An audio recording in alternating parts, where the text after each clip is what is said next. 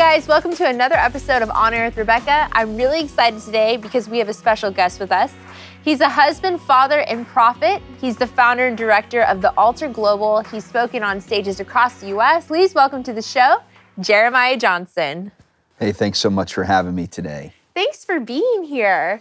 If I could just speak as like a, a husband and a father of four small children, I totally get the the the wrestle that especially American parents have of like, Lord, what does eternity look like when we're so busy? Yeah. When I've got kids, I've got responsibility. And, you have four kids, so Yeah. you can really speak to this. 10 8 5 and 3 right That's a lot. and so yeah and for me it's it's literally it's i'm reading the bible a chapter a night with my 10 and 8 year old and we're just talking about the word of god we put on worship music in our home and we just dance around and it's just i even try to tell people and again this might be a curveball but like don't force your kids into spirituality.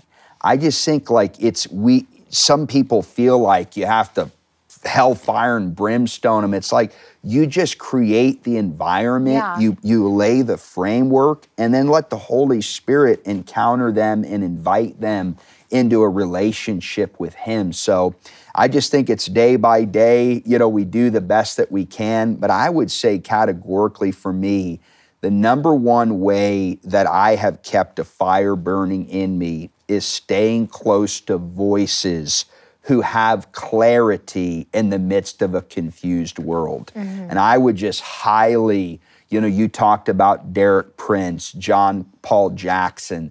I've mentioned Leonard Ravenhill. You've got to have voices in your life that are sounding the alarm that it doesn't always feel good but man they cut on the carnality and make sure that you're you're awake and you're alert so for me in the midst of family and trying to figure it out i'm just grateful for some voices i can turn on mm-hmm. you know that kind of set me back on the course Yeah. And you know, I love what you said about your children because I feel like what you're doing is you're just inviting your children into your relationship with the Lord. And you're just showing them what you're doing in your own life because, you know, it's our relationship with Jesus is intimate, but we can also share that with our children. And, you know, the most important thing, I, and I'm going to do a teaching about this on this podcast, is that we as parents, especially when they're small, we model God to our children and we show them God's love. So the best thing we can do for our kids is be there for them, love them. And what's so interesting is my son Asher, I've never taught him how to pray. But I think he has like a book that there's prayer in the book, but I would pray in front of him. And then one day I'd never even asked him to say it, but I said amen out loud and he went, Amen. And I was like, oh my goodness. And he would be with us. We bring him into um, actually into the service so he can be a part of the worship and stuff. And so he's actually always, because he's only two, he's just with us right now, but he just watches, but he like puts his hands in the air. No one taught him to do any of it, but it's been so natural. And I think it's similar to what you said. You just live your life out and you're intentional yes with them. Yeah, I've been taking my daughter, she's 10 now, but for the last two years, I take her all over America with me.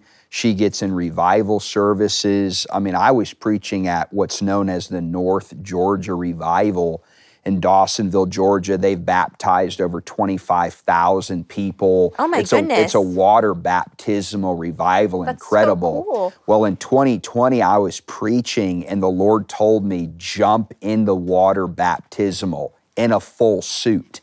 So I That's commitment. yeah, and it went viral viral around the world. But literally, I jumped into this baptismal tank just following the Lord.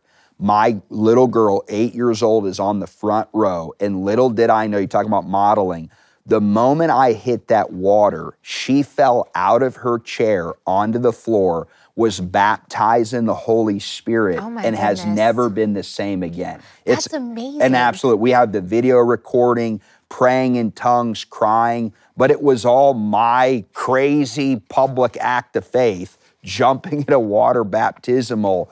The power of the Holy Spirit hits her on the front row, and she's having she's having incredible encounters with God already just at 10 years old. Amazing.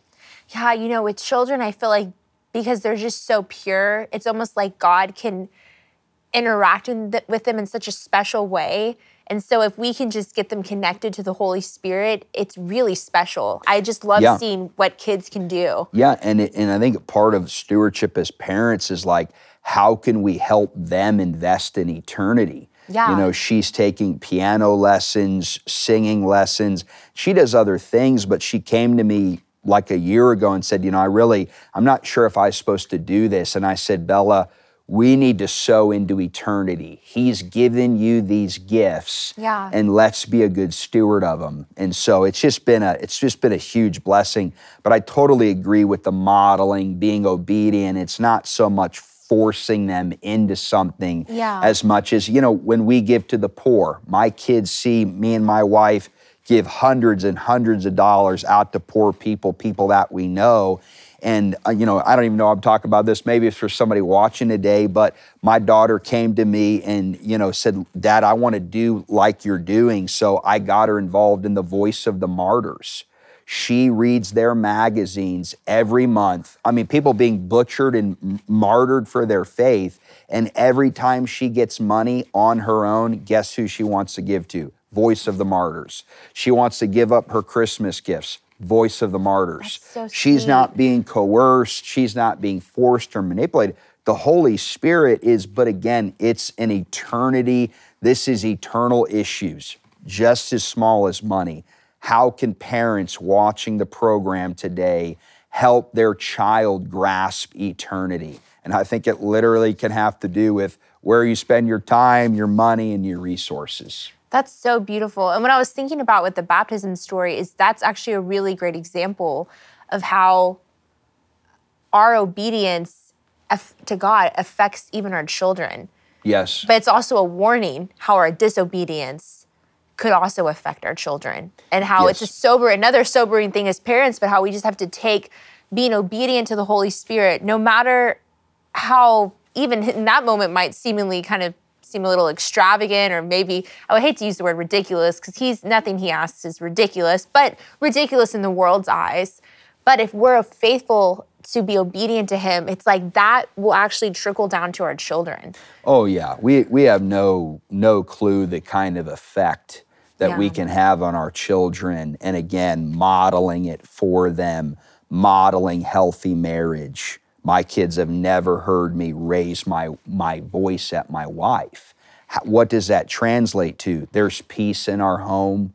We're setting up an image for them of healthy marriage. Mm-hmm. They see us give. They, you know, kids today they need to know mom and dad is the same at home as they are at church Yeah. religious functions and so i just hope we're helping to you know spread the message of eternity in the altar and just practical bite-sized pieces i just you know my wife and i just did an e-course called the family altar because we have so many marriages husbands and wives write in and are like what does this look like help us I really to like that. you know and so we're my wife is talking to moms and and wives about how to honor your husband how to be a good mom.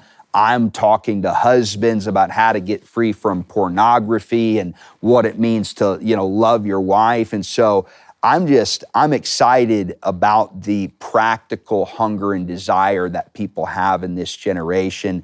And if you're a leader out there if you're a pastor i'm like people aren't impressed anymore with good preaching. They don't they don't care about your public platform. They're looking for people to just be normal, live life, love one another and ha- have Christ at the center. Hey, thanks for watching today and follow me on Instagram at Rebecca Lamb Weiss.